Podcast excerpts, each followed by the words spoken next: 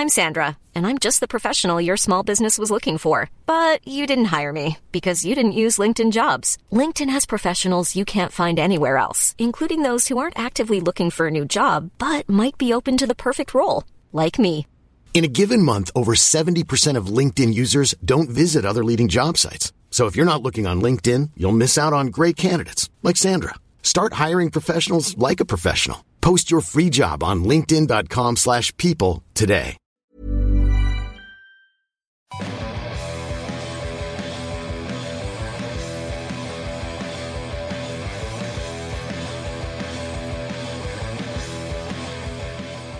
Welcome along to the Wise Men Say podcast in association with the Love Supreme. This is the Sunderland Echo special, so I think I've referenced everybody I need to reference in that, in that introduction there. I'm sure you're aware, Sunderland fans, that the, um, there's been a panel in the Sunderland Echo who've been deciding the top 100 post-war signings from Sunderland, and they're all with us now. And Gareth's here as well, in case that interests anybody. um, I'll go along the panel now one by one. Rob Mason joins us. First time on the podcast for Rob, but I guess being a sort of club official, it's not not ideal. We get you on when we're slagging the club off uh, week after week. You don't do that, do you? you? no, we're not too bad actually. Are we?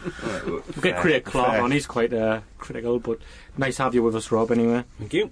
I'm guessing you were the encyclopedia in a lot of this, behind a lot of this, were you? Because some of these players I've never heard of. I'm hoping you're going to fill think you'll find that Graeme, Chris, and Gary all know all they need to know about all these players. Okay, that's good. Okay, Gary Bennett is here as well. Delighted to have you with us as well, Gary. Yeah, I'm the historian. Are you really? He's old enough. I mean, first things first. Did you storm into this and say you were only going to do it if you made the top ten? Exactly. Well, we did have a few arguments about it. that, that, that was, that was the long one. Gary had a We'll go into that one. He had himself at number one, and we kind of gradually scaled him back. Yeah, yeah. Put me there. Uh, that was that was Graeme Anderson. You got you've been on plenty now, Graeme. Glad to have you with us as well. And Chris Young is here as well, also from the Echo. I'm the young blood, The young blood, yeah, and probably the most regular of our guests probably. on the podcast. He's the David Tennant of my job, Yeah. aren't we? Okay, so I Isn't mean, it, I mean, you. I'm just interested to know what, what, how this started. You know, from the start, from scratch. What, what did you do? Obviously, you came in, you put Gary Bennett's name number one, as you said, and then you had the other 99 names empty. What what was the thought process behind the whole thing? Well, it was it was an it was an idea in Echo Towers really to uh, coincide with the January transfer window uh, to see if we could sort of come up with a definitive list of the top 100 Sunderland signings since the war. Um, so the idea was really that if we could assemble a panel, then we could nominate a top 10 and then try and put the rest of them in some sort of vague order, and then the public would vote f- amongst the top 10 and try and keep Gary out with that number one slot. How long did it take you to do the whole thing? we, we had a good afternoon, didn't, it, didn't, didn't we? Yeah, yeah, I mean, sort of. Um, we went into- into blind, so we had no idea if it was going to take uh, one session or more than one session. As it turned out, it was one session because when it, when it came to the top ten at least, um, we were pretty much clear that we were in agreement there. There was probably, I would say, we probably agree, what, seven? Seven out or 10? eight, yeah. Seven, eight out of ten? Yeah, there was a lot of common ground. I think to start with, the original idea had been the top 100 signings ever, and uh, that then materialised into the top 100 post war signings. I think because a lot of the best signings, if you think Sunderland's best years as a club, six league championships and one FA Cup pre war to one FA Cup post war, you, most of your best signings, I would argue, would be pre war people that most people wouldn't have heard very much of if mm. they did hear of them. They wouldn't know very much, so we thought it might be a lot more sensible to make it post war and players that people were more likely to, Yeah. to remember or their dads would remember. Gary wouldn't have made the top 10 if they did that. Who wouldn't? I'd be number one again. Um, see, I just got this image in my head, Rob, that you sort of set this these lads' homework and stuff. You came in and said, have, a- have a read in No, all no. these players. My teaching days have been over for a decade and a half. I no longer set people homework. Is there anybody on the. Uh, was there any major arguments on the list? Yeah, Ben on, but we'll get back to that. well, there's always going to be an argument, isn't there? I think it's going to be interesting. You know, even though we've done the list here and you've got your top 10, you know, even if you put these lists in public bars or even in restaurants or even go around the stadium I like today, and posted them out, you're still going to have debate in mm. regards of not, not just the top 10, but even the top 100. Mm. You know, and people are going to be questioning how did he get into the top 100? How did he get into the top 50? So, you know, again, it's just a case of it's always going to be a debatable subject. But one thing we should, we should mention, which is which should be, I guess, self-evident, is that homegrown players didn't get on there. So the likes of say Gary Rowell doesn't get in the top Monty. 100. No, and yeah, Monty, as you say, not, not because they shouldn't have been anywhere near there or anywhere near, near the top 10, but simply because they were homegrown. So there's a lot of players who are excluded from this list. Mm. A friend of the show, Michael Proctor, of course, as well. Obviously, yeah. I mean, would the top ten regarding the order of it, because that was voted for by the public, would would anybody have arranged things differently to how it's turned out? Yeah. yeah, obviously you, Gary, yeah. I think really you can make if if you're good enough to be in the top ten, you can make a pretty strong case for those people to be to be number one. I, I don't think anybody can seriously argue against Kevin Phillips, who is the number one. But equally, if it had been Charlie, Charlie Hurley, hmm. you couldn't particularly argue. The only real quibble I've got with the top ten is that for me, Dave Watson would have been a lot higher than number nine. Could that be a generation thing? Do you think a lot of younger people? These things are Yeah. always generational.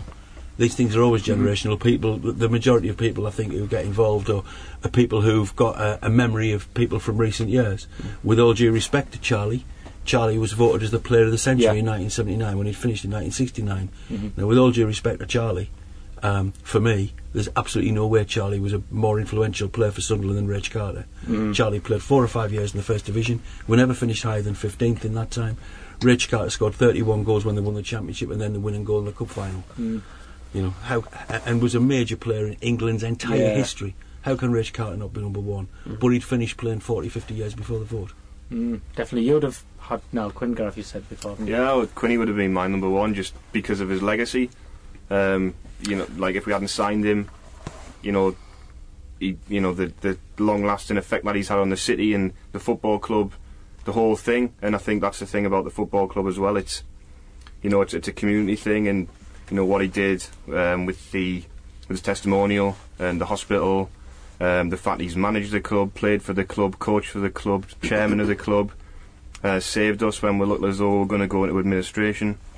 Um, Did you vote? Did you put your money where I did. I did you? vote. Of course, I did. Um, but there, that's why I would have had Quinn for number one because I was looking at sort of the signings thing. Like, there's a few on there, like little things like I thought Mignolet might have been higher just for the sake that we it cost us so little to buy him, and then we sold him for such a big Yeah. profit. Little things like that. So I think that, I think there were a lot of factors that you had to take take into account. Like, a, how much you paid for them. B, how much you you got back for them. Legacy was something that you mentioned. I think we had, we had a discussion about whether Darren Bent should be into the top ten, and I think I wouldn't have had him that in was the top that, 30. was, that was maybe one of the things that counted against him. Obviously, with with the manner of his departure. And also, all seriousness, some which counted in, in Benno's favour because um, you know most of those players, the vast majority of them, came to Sunderland, and regardless of whatever the contribution was, um, a lot of them kind of drifted away afterwards or, or disappeared altogether.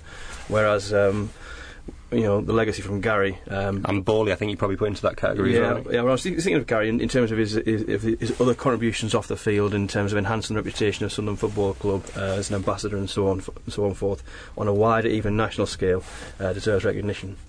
But have it's been his interesting brother that- who made the list, though, Gary, as well. Yeah, again, you know, you're going on who's number one and who's number 10 and who's number 100 and whatever. Like, you know, at the end of the day, it's great to be voted. It's great to be in there, you know, uh, involved in it all. You know, a case, in the case of finishing, me finishing eighth or me finishing in 68, you know, at the, end, at the end of the day, it's just the acknowledgement, really. And uh, again, that's something which is going to be talked about. You know, who's number one? You know, people will be saying, how can Kevin Phillips be number one, as as Rob just mentioned. You know, and talking about Charlie Hurd. But again, I think it's just a case of being acknowledged. You know, that's the, I think that's the biggest thing. Uh, Ke- Kevin Kipp ticks a lot of boxes anyway, doesn't he? Like you've just mentioned, the, the things you factor in because he, he he didn't cost much at all, really, and he won the Golden Boot. So Yeah, I think I think we all sort of probably expected Phillips to, to win the vote uh, with the, with the with the nature of an online vote and with the people who are going to be uh, voting and texting. They're, they're probably going to be the younger supporters. There's no problem with Kevin Phillips winning the vote. No. But th- equally, there'd be no problem with most of these people uh, on the top 10 winning the vote. They've all got very, very strong cases. And the case that's just been made for Niall Quinn, I, I completely endorse. And I can see there's a seriously strong argument that if we'd not had Niall Quinn, all of those other things wouldn't Yeah. have followed, and also Kevin Phillips wouldn't have been half the player. I thought it would have been Phillips and Quinn one and two. I thought I was expecting that. Yeah, I think maybe so, but I think that's probably good that people are still looking back in time towards Sunderland's history. They're not looking just beyond the last uh, the last 15, 20 years, and uh, with Charlie, Shackleton, and Clough all in the top five. Yeah. You look, you look at Quinny as well, and that situation that arose, you know, after that Norwich game, we got beat one 0 at home, and you know he had a terrible game. I think he went off at half time, and he was all ready to knock it on the head. He filed his papers, his retirement papers with PFA, and the one last trip to the to the surgeon, sorted his knee out, and I mean how you know how things would have been different. You know, he would probably wouldn't have been, even been in the top 100 if he hadn't gone seen No. that surgeon, Yeah. and that's you know those little things. It's amazing, really. I mean, I'll just I'll go through the top ten for any of the listeners who who haven't looked at this, or although they should have, and we'll be giving them info how they can do that at the end of the show. Kevin Phillips obviously won it, and Charlie Hurley was second. Niall Quinn three, Len Shackleton four, Brian Clough five, Marco Gabbiadini six, Kevin Ball seven, Gary Bennett. Eight, too low down in his opinion. Dave Watson nine, George Mulhall ten. um, we had um, Len Ashurst on the Into the Light show, Gary, and he said his biggest regret as a Sunderland manager was not signing your brother. Yeah, that's right. Um, I don't know if as- he meant it as, instead of you or as well as. No, I- Another Milton Nunes. the wrong one turned up. what do you mean, Gary? I was having Dave. I was having Dave. Oh. That's right. And Gary turned up. but no, as I said, you know, I, I had the experience of playing under Len when we was at Cardiff, uh, my brother as well. And uh, obviously, he's a different type of player to me. Uh, he's a forward, I'm a defender. And uh, we got got on well. And um, I think Len knows that on his day, he was a very, very good player. Um, unfortunately, he went to Coventry. Scored in a FA Cup final, didn't he? He did indeed, yes, and uh, that's Never, never mentions it. no, he doesn't mention it. He doesn't mention that uh, winning FA Cup medal. You know, you, you've got a losing one, haven't you? So yeah, yeah.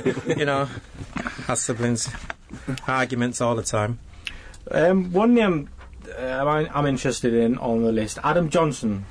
Uh, he's down at 85. Now, we, we said things that you need to factor in, price tags and stuff, and I know Johnson hasn't came and sort of set the place alight, but do you think that had this been made or done in maybe five or ten years, he'd be higher up the list considering he scored in three Derby games, three Derby Hope- wins? Hope, we hope so. We hope so. It's Mm. just exactly what you said, uh, Stephen. We we factored in the fact that he cost ten million, and I think that counts a little bit against a lot of the. Yeah. Because Darren Bent's high up and he was expensive as but, well. but a lot of the Bank of England team, for example, um, you know, sort of from the 1950s, they cost top dollar. So it wasn't as though they were kind of the, the value for money, but the money was spent was big. So that was what was factored in. As, as far as Adam's concerned, uh, yeah, I think uh, th- th- there's a there's a difficulty with players who are still playing Mm. because you You can't put them in context, can you? no, no, and, I, and looking at that, I'm, I'm looking at the list in front of us of, of a few names higher up the list. I would certainly expect Adam Johnson to finish a lot higher up that list. I think the arguments that have been around for the last two or three years are that Sunderland haven't got their money's worth out out of Adam Johnson. I think those arguments are all now completely and utterly dead. Uh, Adam Johnson's been It's not bad excellent legacy to value. have been No. Derby winner, is it? Yeah, he's been excellent value. I mean, he, he, he, there's been all this talk about trying to sign Fabio Borini, and yet Adam Johnson scored as many goals as uh, Borini last year with just one penalty to Borini's four. And still, I think was top of the assists league. I think he got six or seven assists and six or seven goals the season before. And for for people who say to me he doesn't work hard enough as a winger, well, I think he works as hard as any winger and you know almost any winger you can name. And I think his attitude and his commitment's good. I think he shows for the ball and wants the ball even when things are not going well. And then when you throw in the fact he scored three years at Newcastle running, yes, you know, uh, tremendous, and should should go higher in that list. And Well, we- certainly yeah. in future, when his particular contribution to the football club is assessed, I've no doubt that he will be viewed as a. a, a, a as a, a as a successful buy, although he did come, as Graeme says, with quite a sizable price tag, What- but he's justified it. One way we've looked at this before, previously on the on the podcast, is that uh, I don't know if it was you or Craig who said it, Gareth. It was an interesting point that we said had Adam Johnson had the season he had last season, and maybe he'd been on loan from somebody, the fans perhaps would have viewed him differently. he would have, he point, would have maybe. been more Maybe. valuable then, wouldn't he? Yeah, I just, I just think when they when they first when they first arrived, um, Fletcher and uh, Johnson, on, like, it was, uh, we you know, optimists. We all hope that this will be a transformative moment, and so there's a lot, a lot of expectation on uh, on John's shoulders and on Fletcher's shoulders. Um, but I think that Johnson's, I think he has delivered. I think uh, no one could argue that he's not being worth the money. Len Shackleton, number four. Bet you guys in the press would have liked to been around then because he was supposed to be a bit of a character, wasn't he? Well, he was. There's no doubt about it. Yeah, everybody has a story about Shack. Um, Have you got any? Shackleton. there's, there's, there's, there's loads and loads of stories about Shack. I mean, everybody knows about the, the fact he would. Bear in mind, you were playing with a proper old-fashioned Casey in those days. The fact he could put a spin on the ball, tease the fullback, make sure it was going to make, make the fullback or the defender think it was going to him, but then actually have it spin back to himself. Lots of people have told me that they actually did see him play one twos off the corner flag. People, my dad told me about the time he saw Len Shackleton sit on the ball in the centre circle and challenge people to get it off him. The stories are endless. For me, Len Shackleton is completely overrated in the history of Sunderland Football Club because speaking to the other players who played at the time with him, they all say he played when it suited him mm. and he wasn't a team player. And another big signing of that era who brought the British transfer record to bring him in was the, the Wales international Trevor Ford. And legend has it, this is before my time, I didn't see it, I'm just going on what I've read and other players from the era that I've interviewed and supporters from the era that I've spoken to. But if you read Trevor Ford's autobiography and you read Len Shackleton's autobiography, it's clear that they loathed each other. It's mm-hmm. common knowledge that they loathed each other. Ford was 100% a give it everything, every time kind of player. Shack was a, right, we're playing at home, I'll entertain me home fans. Yes, we're playing against Arsenal, who rejected me as a boy. I'll have me game of the season. Yes, I'll play against Newcastle, my former club. I'll play well. Other days, he would be more out than in. Fantastic player, probably the Gazza of his time. Nobody's questioning how brilliant he was as a footballer, but in terms of his contribution to the team in a team game, for me, vastly overrated. You've opened up a, a box there, though, Rob, about um, how players are perceived, haven't you? I mean, sort of there's, there's the perception you might have from your teammates mm-hmm. where fans might see a player who they can't stand and don't mm-hmm. want in the team, mm-hmm. but that player is absolutely appreciated and respected for the job they do for the teammates. And the other side of the coin, where, and Len's not the only player on this list that, that, that accusation could have been thrown out, where they were absolutely fabulous, absolute crowd idols, but their Yeah. own teammates. I hope have a- nobody misunderstands me. I'm not saying Shackleton was anything other than a brilliant footballer. We all know about his goal against West Germany in 1954 for England, where he West Germany were the reigning world champions. He dribbles around three or four players in the box and slots it in, and never gets picked again for England. Yeah, he was. He was You know? I think he was also. He was also popular with many of his teammates as well. It wasn't as though it was. There was, a, there was definitely a, a faction Yeah. in that. I just think, room. for how good a player he apparently was, that that he could have done much more with that team if he'd had the attitude to do his best every single time. So do you not think he should have made the top ten, Rob? I don't think you can argue with him being in the top 10 because of his ability as a footballer.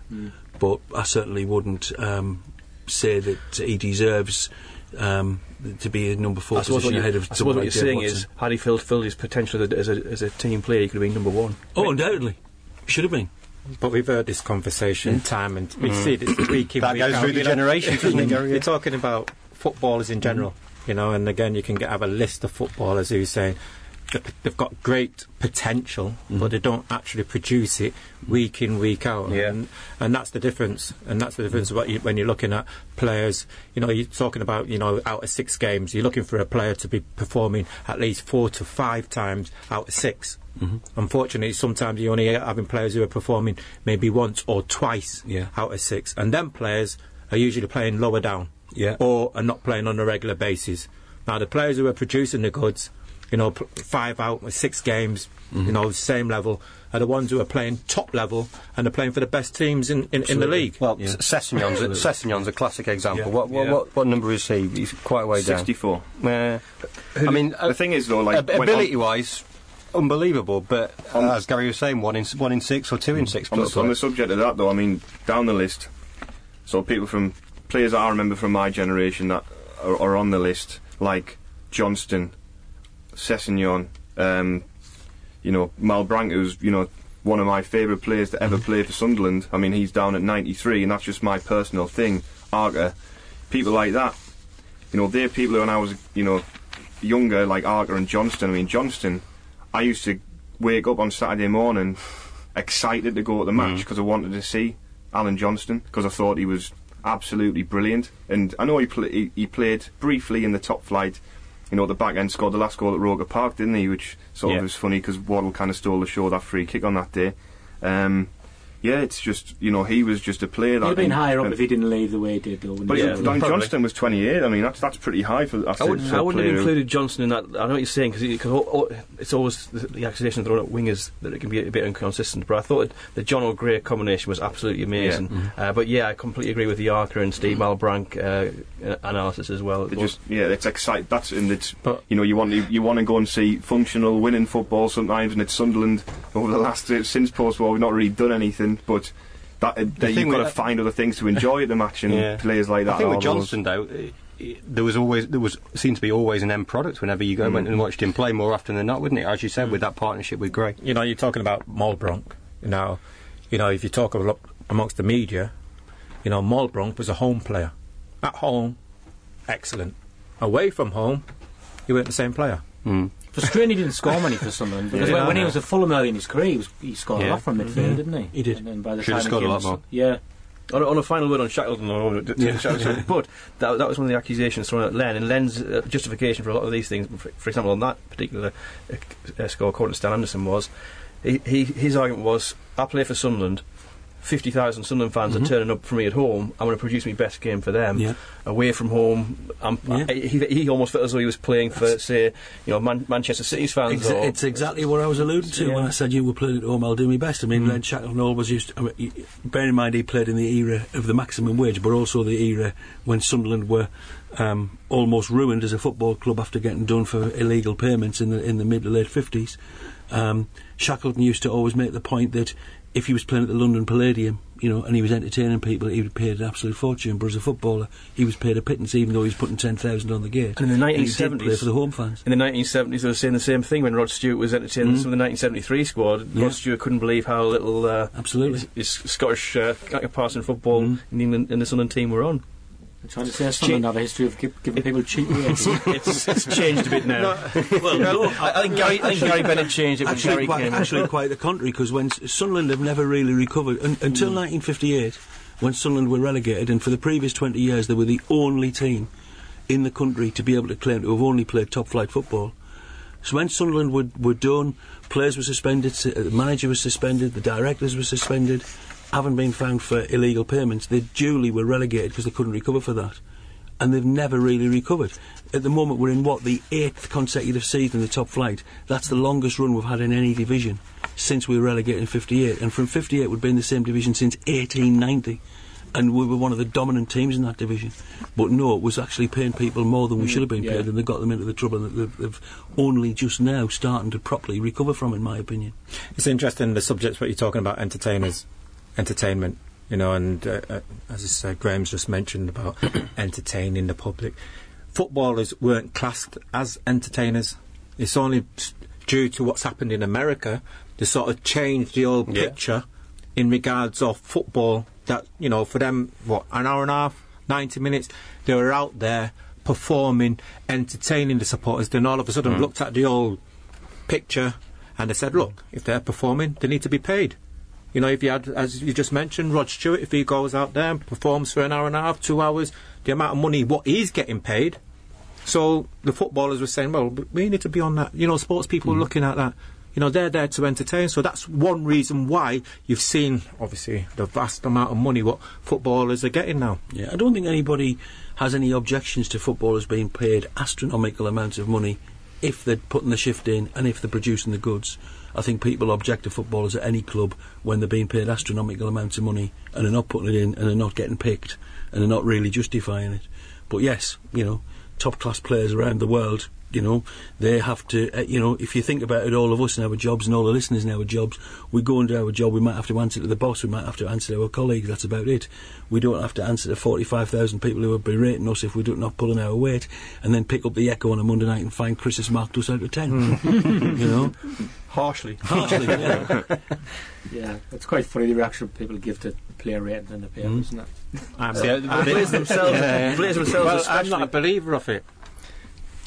But but in a way, I, I think in a way, a lot of sports reporters aren't a, a big fan of it either because No. the thing which gives them the most stick of all. But the people who want most of all are the public, and, mm, and that's yeah. why.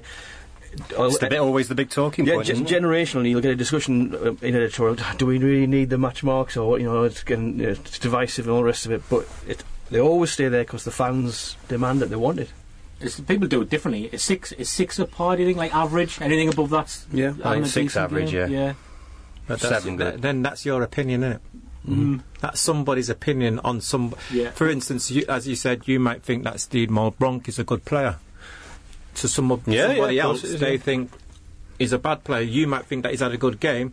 To somebody else, he's had a poor game. Now, for a striker, he could be poor for 90, well, 89 minutes. Scores the winning goal, he gets marked nine. Yeah. Yeah. Kevin Floyd's How do you, big- how, how, Come on, Chris, he's talking to you. now, now, now, how, do you weigh, how do you weigh that out? What was How your- do you mark that? What was your strip number on the back of your strip? My number's four. Yeah, I think that's about right. No, was if, we, if we started to get personal, what, level, what level did you play at? No, no, hey, I voted you in the top ten. I voted in the top ten. Just a joke. Hey, among friends, no system. Have you got I'm um, just saying that's somebody's opinion, you know, and then you're looking at somebody's opinion who has a different outlook on football in general. But yes, it's a talking point. Everybody looks at match marks and says, "Was that reporter at the same game as me?" Because you've hmm. all got different opinions. You go to the match with your mate, and you walk back over the bridge after the match, hmm. and you're, one of you might think such and such a player had a great game, and you might say, "What? What do you mean?" He That's why you decide to let the public football." vote for the top ten, Exactly. isn't it? Well, You yeah, make exactly, yeah. stick- And that's why there'll never be order. complete agreement. Hmm. have you got any um, getting back to the list? Are there any names that you don't Yeah. you don't know, Gareth? or There anything? look probably quite a few. I had to Google a couple. I'm guessing. Ambrose Fogarty, you've never heard of him. Charlie You've never Cannonball heard of Fleming, him? never heard of him. No. 20, I'm guessing 20 Billy Elliot is in the ballet dancer from Easington, I'm guessing. Well, if, if Billy were here now, you wouldn't be saying that. He's a Yeah. notorious hard So man now in his he's- Yeah. Was it? Uh, in the on the list outside of that top ten, putting you on the spot. If somebody's got one off the top of the head, is there a fa- like a favourite player that you've had when when you've been watching Sunderland? That's sort of somebody that's you know like your Malbranque. yeah, like my Malbranque or, Johnston, Johnston, or something. yeah. Someone like that where you've gone, oh, I really look forward to seeing them, or anyone on that list where you, th- you know you got a few stories about Well, them you, or you thought, something you thought like Steve that. Bould should be high, didn't you? Yeah, I mean, I'm, I might be. I mean, the, the, the great thing about the list was we, we, we had a, a lot of fun discussing it, and um, I, I, I controversially suggested Steve Bould might even make the top ten. Well, I was going to mention that Steve, he's, it, it says a lot about him that he's as high as 23 for the short space six time months, yeah. Well, I- because he was very significant, wasn't he? I lived through that e- era, and uh, I remember, you know, Reidy would, and not, not just Reidy, but Quinny and a few of the players were absolutely, um, you know, the word eludes me, but they were they were praising him so much to the limit, and they credited him so much with helping change the professionalism, the mentality,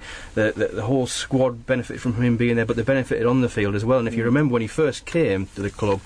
Uh, in, that, in that season, that was the season Sunderland first gone up. He's about 35, was he? or- He was, he Yeah. was, but he organised them so well and defensively they were so strong and they took confidence from him and they took leadership from him.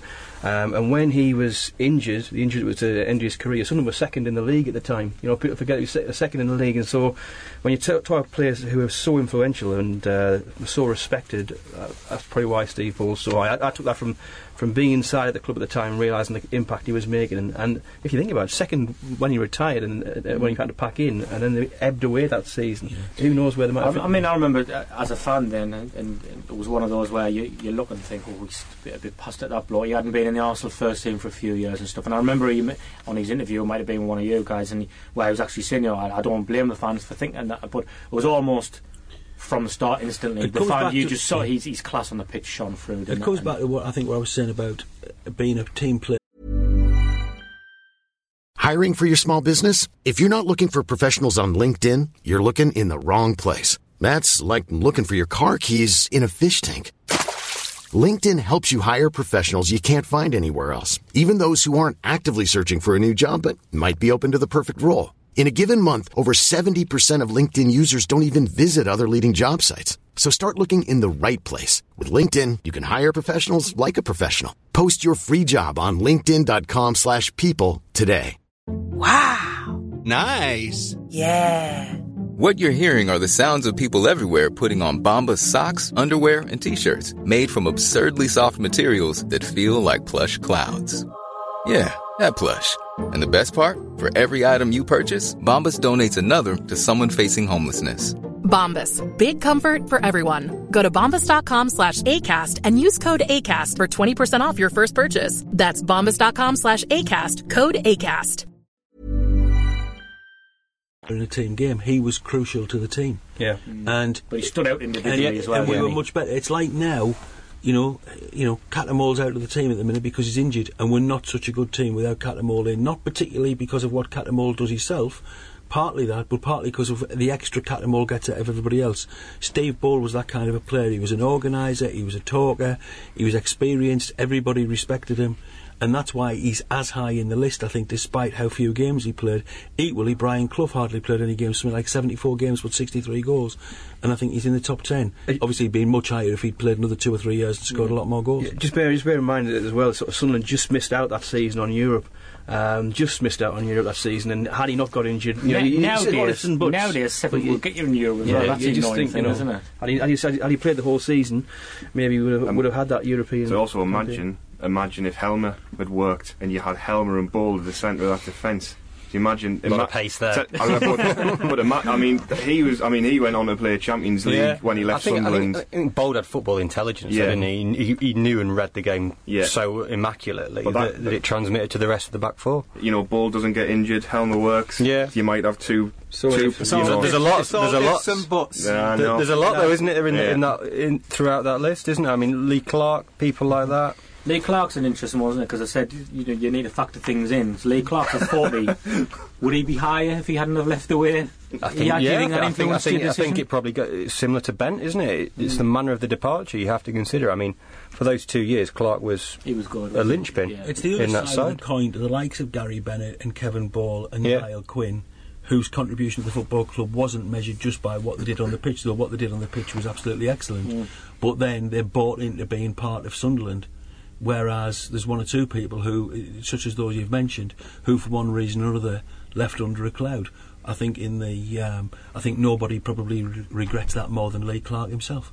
When you had a look at the, the, the finalised list, did you did you change it after that? I mean, the, it looks fine to me. I don't I don't have any major complaints about. it. One thing I did notice though was that Alex Rae is at 69 and Jody Craddock's at 46. That seems like quite a big leap to me between those two players. I don't know what anyone else think. You think of that, Gareth? You having a dig? No, I'm just Craddock. saying that's the only one that stood out to me. No, I, I, I think, I think you probably, probably have to take into account I love amount of Jody games, Craddock. don't you? And I also think, um, you know, again, that just comes back to opinion. That's your opinion. I won't Oh, yeah, particularly I argue with it. I- And I- I, I equally think- think, you might I- find I think- somebody who thinks. I think we Absolutely, factored. I absolutely. think we factored That's why I was interested in knowing what you, Well- at the end if, if you had those difference of opinions. Alex, Alex and Jody are both mates, so I can say this, but I think you, you pro- Jody probably benefited from the fact that he had a blemishless service. Where- Whereas Alex, I mean, I loved to watch Alex play. Alex Rae on his, on his song was a fabulous player He to was, watch. but he never played more than 15 consecutive No. games. for the Yeah, so that you suffer for that as well. I think. And, and Craddock came from nowhere, didn't he, for Yeah, pi- pittance. pittance of money. Um, that Sim- a- similar to Darren Williams, isn't it? I mean, Darren Williams is is high at number 50, but then he cost 50 grand. And he 15 paid grand, 200, 200, 200 200 appearances, yeah. Mr. Versatile. Never let them down. Well, I, can, I can put right a, a, a cruel slight on Darren because I think the, the, that table in the boardroom, that, I don't know if you've ever been in the Sunderland boardroom, that fabulous table, there was a suggestion that came from York for £50,000, which is the same as Darren did. And I used to say that got better value out of the table than we did out of Darren sort of stuff. But no, I, I was keen for him to, to put him in for exactly that reason. He was an excellent servant and never, you know, he, he- so many times when in that Peter Reid era where someone was injured, they just took Darren would, in there. would, would, Yeah. would Darren Williams ever be in Sunderland's first choice 11 if everybody was fit and was there? Answer no. When there was a gap, though, virtually any position, who would come in and not let you down? Yeah. Darren Williams. Well, it's good interesting start. that Good you, start to his career as well with that goal at Middlesbrough. Middlesbrough, and you know, you know when a you're talking about popularity, you know, you talk about like Danny Collins, you know, from where he come from, and then when he left the Yeah. club, mm-hmm. Yeah. tell you what, it took some replacing. Yeah. Yeah. Yeah, you know, and and nobody realizes what a good job he actually done. You know, Yeah. and and you know people laugh about Nyron Nosworthy. I tell you what, Nyron, okay, when he first come, everyone was like questioning, but. Tell you what, after a little while, Yeah. he came very, very Crucial in that popular, promotion. And one thing Yeah. he b- did bring to the team, he brought a little bit of strength and pace, which we were lacking, and, And, he in, did bo- a very, very bo- good and in both cases of Danny Collins and Nyron Nosworthy, absolutely A1 first class attitude. Yeah. Mm. Great Yeah. characters. Well, gr- credit to uh, Chris on this one because at the, after, after we'd completed the list and we got the 100, we, we sat down, uh, me and him, and thought, right, who have we forgotten? Because there's bound to be someone where we go, the the public will go, what about him? And we'll go, oh yeah, Christ, what about him? We've forgotten about him. And Danny Collins was that person. Originally, Danny wasn't in it. He, he was player of the season. So who got nudged out for Collins then in the end? I can't, rem- I can't remember. the list of the Neely ones who didn't you know, you it just there. look where he is, and um, I just think that, you know, what a good job he done. You know, he could Yeah. play left back, and he could play centre back. You know, consistent. You knew what you were going to get out of Danny mm. Collins as well, and you know where he come from was Chester. What was it? Fifty? Was it? Was he another fifty grand? Got 50 grand from Chester. know, yeah. it was it was an excellent, and he excellent only had to make like 11 Football League appearances Yeah. when we signed him because Chester had just come back into the league. Mm. yeah, And like Rob says, we're, we're, I think we're, we're, we're lucky enough to know a lot, of all these players kind of off the field as well, so we see a bit more of them kind of their attitudes and all the rest of it. And he, he had a first class attitude. Mm-hmm. And when you sometimes you get a big name, popular player who perhaps isn't quite as committed as, mm-hmm. he, as you had hoped he would be, people like Danny Collins and Nyron Nosworthy you couldn't get more committed players every game. Yeah. Schwarz is one as well. I mean, 35. He was, you know, a top class player. You know, It's, in, it's, international player. it's I mean, it shows you, doesn't it, the popularity of the Peter Reid era Yeah. when you see so many of that squad in the what the top fifty, really.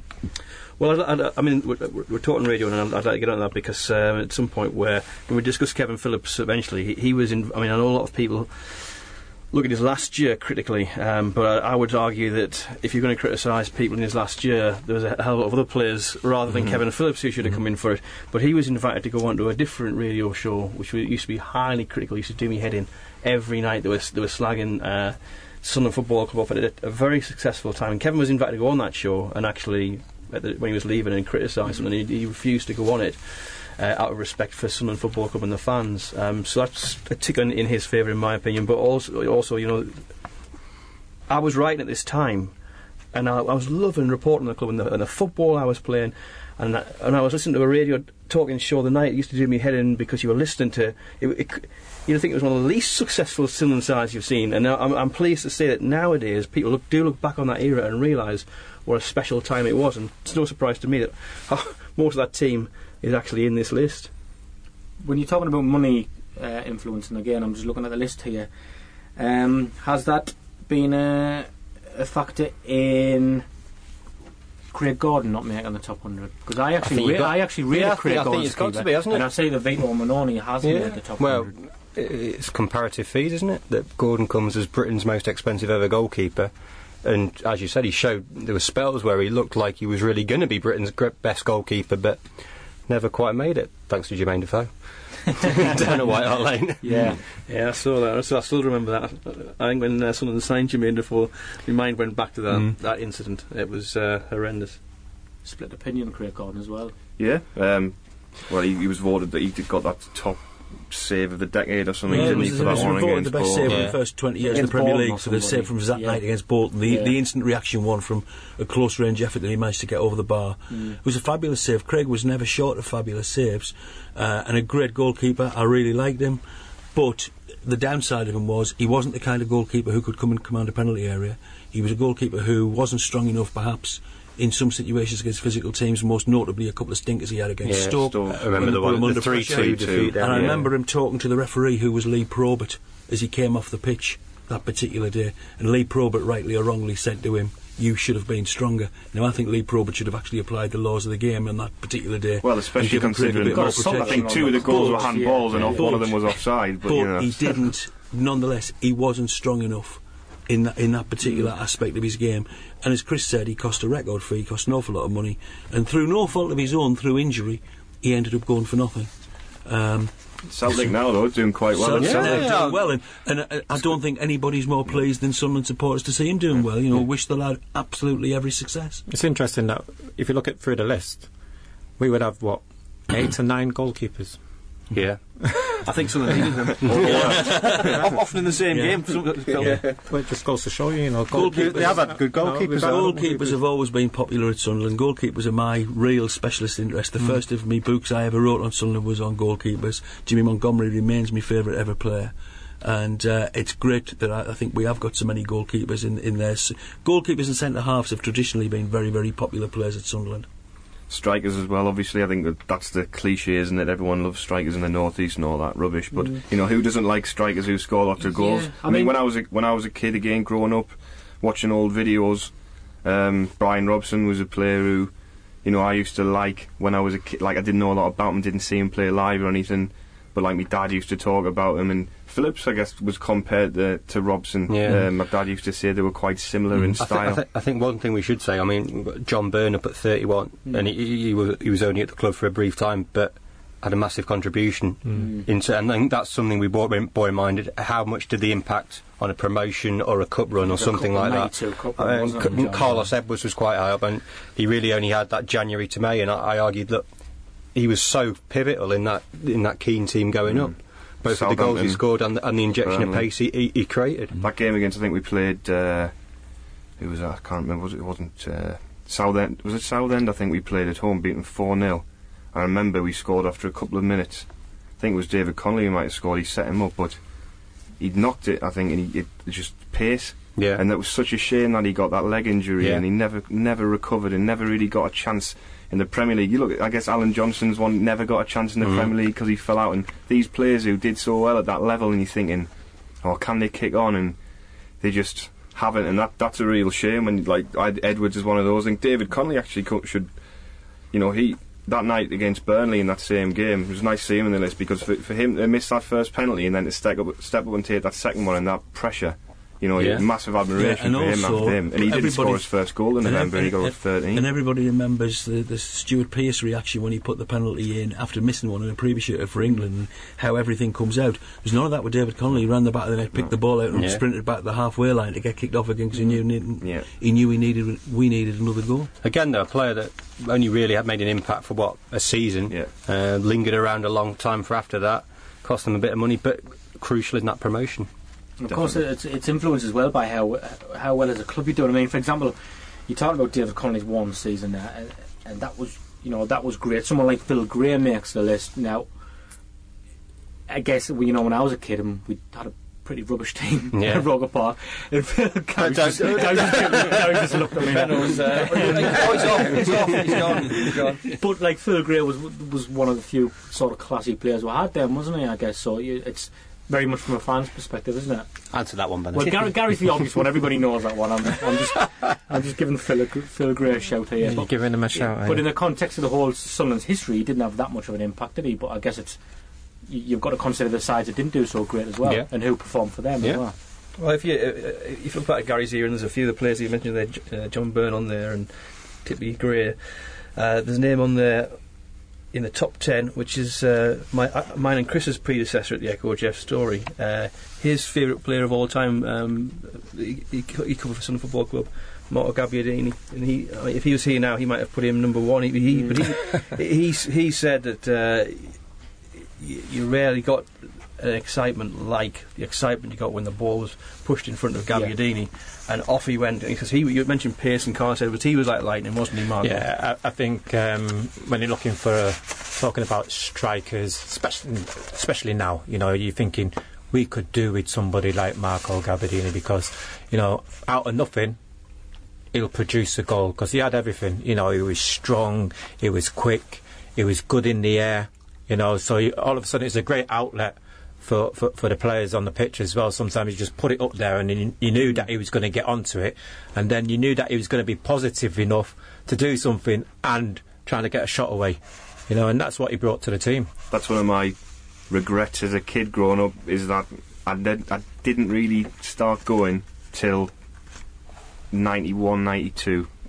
So I, mi- I just missed him. I so I never. I haven't got, I haven't. I just caught him. but Good, Goodman's on the list, and he was like, he was my first ever favourite player. I thought he was, you know, he was brilliant. Um, I, I loved him, so he, he was my favourite when I was a kid growing up. He, he was the one that you know I'd want. You know, if I if I got to get a name and number, Well, I don't it- think he did them. Then he would be the one who As, would have as we're going, on. going back to something that Rob said earlier, someone who with work rate and gives everything for the team. I mean, he was the archetypal Yeah. team player, wasn't He he? must have been good at that he missed that cup run because he was cup tied, Yeah. wasn't he? He was Don, signed yeah, in, he was, he was yeah. excellent. He um, played for West Brom in- against in round Harlow two or Town one, didn't in, he? Yeah. in the first round, Yeah. and um, he, he, he subsequently missed the, the, the cup run, and um, it was uh, it was a great pity, but he was a great contributor to Sunderland Football Club, and again, you know, an excellent team player. You talk about exciting players there. I completely understand and agree with what's been said about Marco, who was fantastic, and a player who didn't make this list because he was a homegrown player. But the player for me who was probably the only one to be more exciting when he got the ball than Marco in my time watching Sunderland was Dennis Tueart. Because whenever the ball went anywhere near Dennis Tueart, in those days everybody stood up.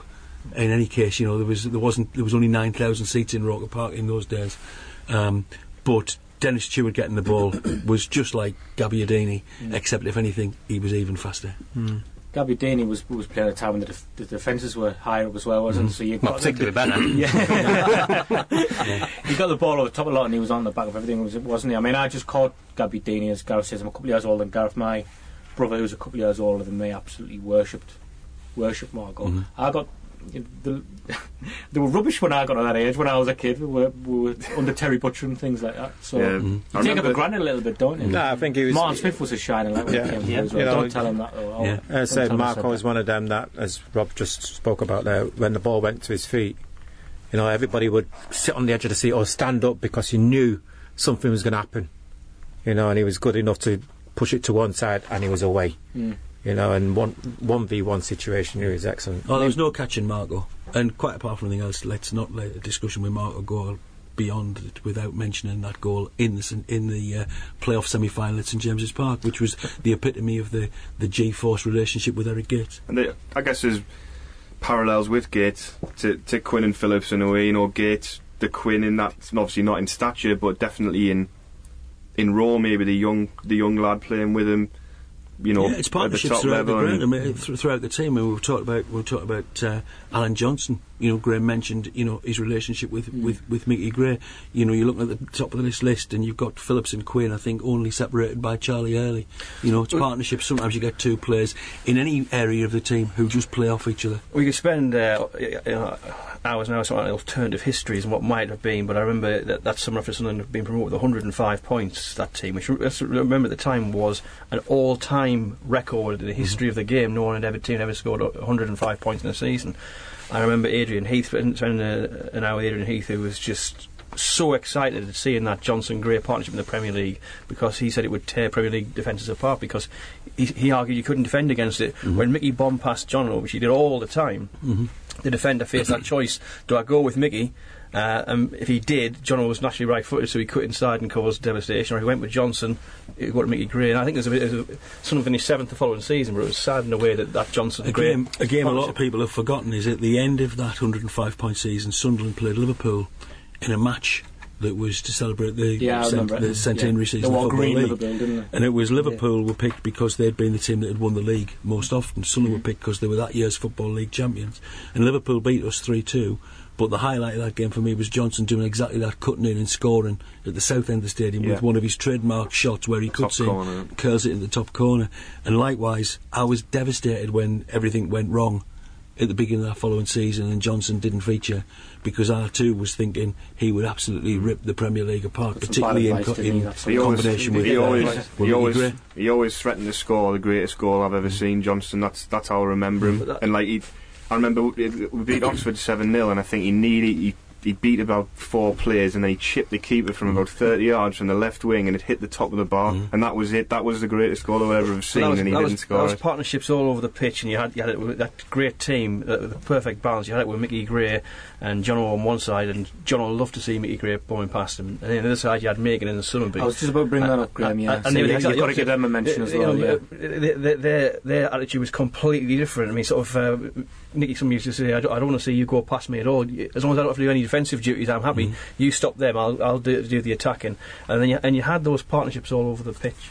And Chris Makin was another one who uh, he came He had in to and grow then in- he had to got- grow into yeah, it, didn't he? because the playoff season, yeah, Darren Holloway Yeah. was, was starting to play. He had that him, wasn't mare as well Yeah. against uh, QPR on that wet night where he had that. He came on as a sub, I think, and he back, played a back pass, and Sheeran scored from it, and that was basically the end of our, Yeah, you know, promotion that was, a, that was a good Friday. I think. yeah, it was a good. Well, yeah, it was Friday. Yeah. um, Not yeah, literally. he, he recovered really well to become a really Yeah. important player in that He, he was argu- he was arguably better in the pre- more influential in the Yes, Premier League than he I was mean, in there the was a, I mean, there was a point when you know when we had those couple of second half season slumps under Reid and we finished seventh and we were much higher at Christmas. And I remember one of those seasons, maybe the second one, there was a time when the players clearly lacked confidence and Chris Makin was, was getting the ball and driving in the centre midfield himself and, and, loo- and looking for the passes himself and almost playing like a centre midfielder because his confidence That was derby high. where we where Carter unscored the one one. He was man of the matchmaking. I thought he was fantastic, and I think he made it. Harper made about three like world class saves from shots from distance. Where's Hutchison Um, on the list? Because he set that He's goal. next to uh, next to Goodman, I think. Two Dons together. Fifty-four. Hutchison. 54. It's a shame he didn't stay around longer as well, isn't it? Again, it, it- manner of departure casts Yeah. casts a bit of a shadow over it, doesn't it?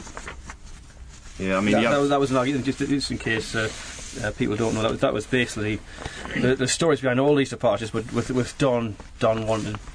Was it, is it Don wanted more money, and he, he ended up losing out on that, in that particular argument. should have got written into his contract instead of verbally agreed. That's what, that's what you learn. Mm, yeah. Shall we do some bits about the I want to top just three then? yeah, or- I would yeah, because we'll have to wrap it up soon. I just want to mention something of Rob actually because there was a couple of players I hadn't heard of and I had to Google. I'll be honest. Neil Martin was one. Wow. Thirty-eight in eighty-six. That's not a bad goal score. Neil ratio. Martin, absolutely fantastic player. Mm. Scottish centre forward. Scored a hat trick the first day I ever saw Sunderland, which was in 7 1 win over Peterborough in the FA Cup, uh, 66 Why is he not celebrated as much? You know, I, uh, That season, over my head. This. he was the last player to score 20 goals in the top division for Sunderland before Kevin Phillips came along. Absolutely tremendous player, Neil Martin. Still kicking about now, lives in a place called Tranent just outside Edinburgh. Um, I see Neil Martin from time to time. He attends the occasional former players event. Um, but a terrific player for Sunderland. Scored an o- has a tremendous record of, of goals to games, and then we sold him for a big fee. Was, wasn't he? didn't- Isn't he? Uh, him and Kenny Dalglish were the only players at one point who scored 100 goals. Yeah, in both. Yeah, Scotland and absolutely. England. A lot of people go on about Kenny Dalglish scoring 100 goals in both leagues, and uh, he was the second person to do that. Neil Martin likes to remind people, yes, he was the I first. just find it strange that he, centre, you know, we, we like centre forwards up here because Mm. no matter what some part of the media will have you believe, Sunderland fans like number nines as much as Newcastle fans like number nines. Um, and so I'm just surprised that somebody with that good ratio doesn't really get spoke about a lot. Maybe he's just a little bit before your time. I mean, people who watched Sunderland in his era, Yeah, which is sort of the mid to late Cloughs and- 60s, and he was, uh, you know, he was a tremendous player. I mean, we had a lot of, uh, as it, as we've had in many eras of the club, we had a lot of terrific. Uh, Scottish players at that time, you know, the likes of Jim Baxter, John O'Hare, George Herd, George Mulhall, that dominated that side in the in the mid 60s. But that side in the mid 60s weren't particularly successful, having got promoted in 64, uh, which was before Neil Martin came.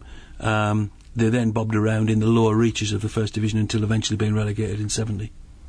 And when I when I was having, when I googled him and I was looking, I'm going off on a bit of a tangent here. Um, there was one thing, a study in Leeds. He was involved in a game in '67 against Leeds in the FA Cup, a Mhm. replay at Hull. Famous, famous game, the yeah, ref went was to two replays. Dodgy referee decisions. Yeah, the referee was Ray Tinkler. There was hell on. There was two players sent off. Um, there was a lot of talk. A, a lot of when Sunderland got to the cup final in, in '73, Bob Stokoe made it absolutely clear that there was to be no shenanigans from Leeds and Don Revie. And this is a conversation and a program on its own uh, with regard to Don Revie and what Don Revie did or did not do.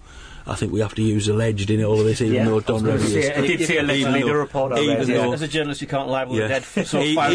even, even, even though as I say Don Revie is dead, um, but um, there was a lot of stories about about games having been bought, And Don and a Revie lot himself of- makes a list, 42. and, and a lot of players who played for Sunderland at the time, I think, feel that that game was bought. Sunderland had two draws with Leeds in the F- in the FA Cup, and then there was a, a penalty given to Leeds when the referee was from like 50 yards away. Mm. Everybody swears that there was it wasn't even remotely a penalty, and in arguing, Sunderland, and bear in mind in those days hardly anybody got sent off ever. Sunderland had two players sent off for arguing Mm. Yeah. about it. Again, when I was Strange reading it, to- it was, it was, it was, it was saying allegedly that, that apparently the, the Revie was out shouting to his players, just go down, just go down.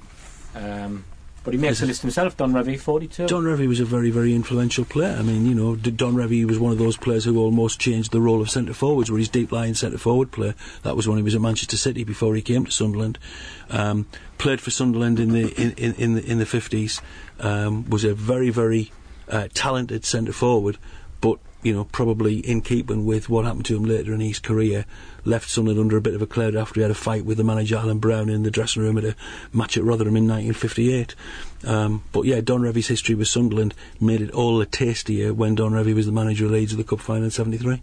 Like, Gav, did you want to say something on the top three to wrap it up? Yeah, we're just saying. Uh, shall we? Well, well, shall we talk about the top three? That was what I was going to minutes- we can say. do it Yeah. in a minute or two, yeah. No. Guy wants to get away, yeah.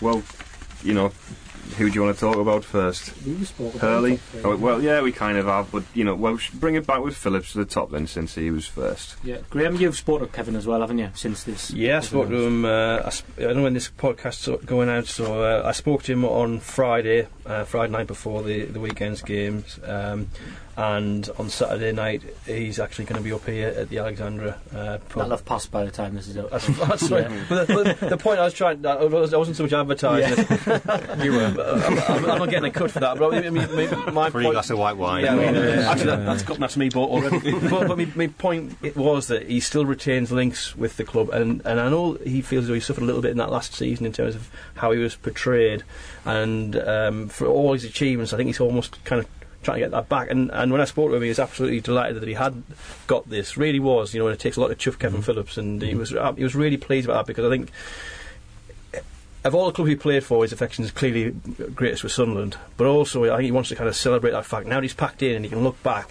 Um, so to be recognised as, a, as, a, as the best signing since the se- Second World War meant a lot to him, and an article would have been in the paper where he's he's he's thanking the fans for, for voting for him. Again, talking about ifs, you know, he was so close to coming back to the club under Keane, wasn't he? Mm-hmm. Yeah. Um, and then made his debut for West Brom against us. Do you think? That might have You know, he spoiled did. it. Well, Yeah, he did, but I he never did think quite. he's- never but he think did it's a great move. mate. But he did. He did quite well at West Brom. He did, he Um, did, but I and never he think might- he's a great move. Doesn't mean he's going to do quite No. well. Do you think that would have tainted his legacy Yeah, uh, if he'd come back? wouldn't have been the same. No, it wouldn't have been the same. Like Bridges, yeah. Yeah, he's another one who can't make lists because he was homegrown. yeah. There's an idea for the summer: top 50 homegrown players or There something we are. like that. There you Well, go. not number one. You can argue about the rest. Make it a top hundred so Michael Proctor can get in now. I'm sure Mr. top Rowell will argue with you about that later on. Monty's number one. All right, we need to finish up now. Chris, can you just rather than uh, me try and relay the information, can you just tell our listeners when the uh, Echo supplement? yeah, it's going in a supplement in the Echo on Wednesday, February the 17th. okay. Colour So one. you- It might be in colour. I better I'd be. Gary Bennett, four. There's a bit of pressure on you. okay, well, thanks everybody for coming all in. time to manipulate the list so he goes higher the edges? He's had all the family vote into this one, Rob. Our picture of Gary leaving the opposition penalty box. Yeah, most of his career. Scoring that goal against Manu, that's one of my childhood memories. He though, never Gary, mentions so- it. He never mentions it. DVD going.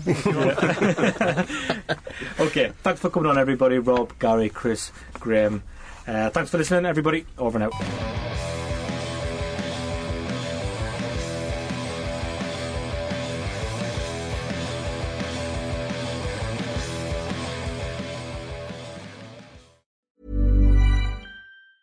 Planning for your next trip?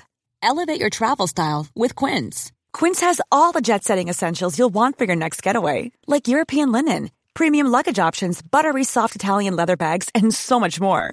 And is all priced at 50 to 80% less than similar brands. Plus, Quince only works with factories that use safe and ethical manufacturing practices. Pack your bags with high-quality essentials you'll be wearing for vacations to come with Quince. Go to quince.com slash pack for free shipping and 365-day returns.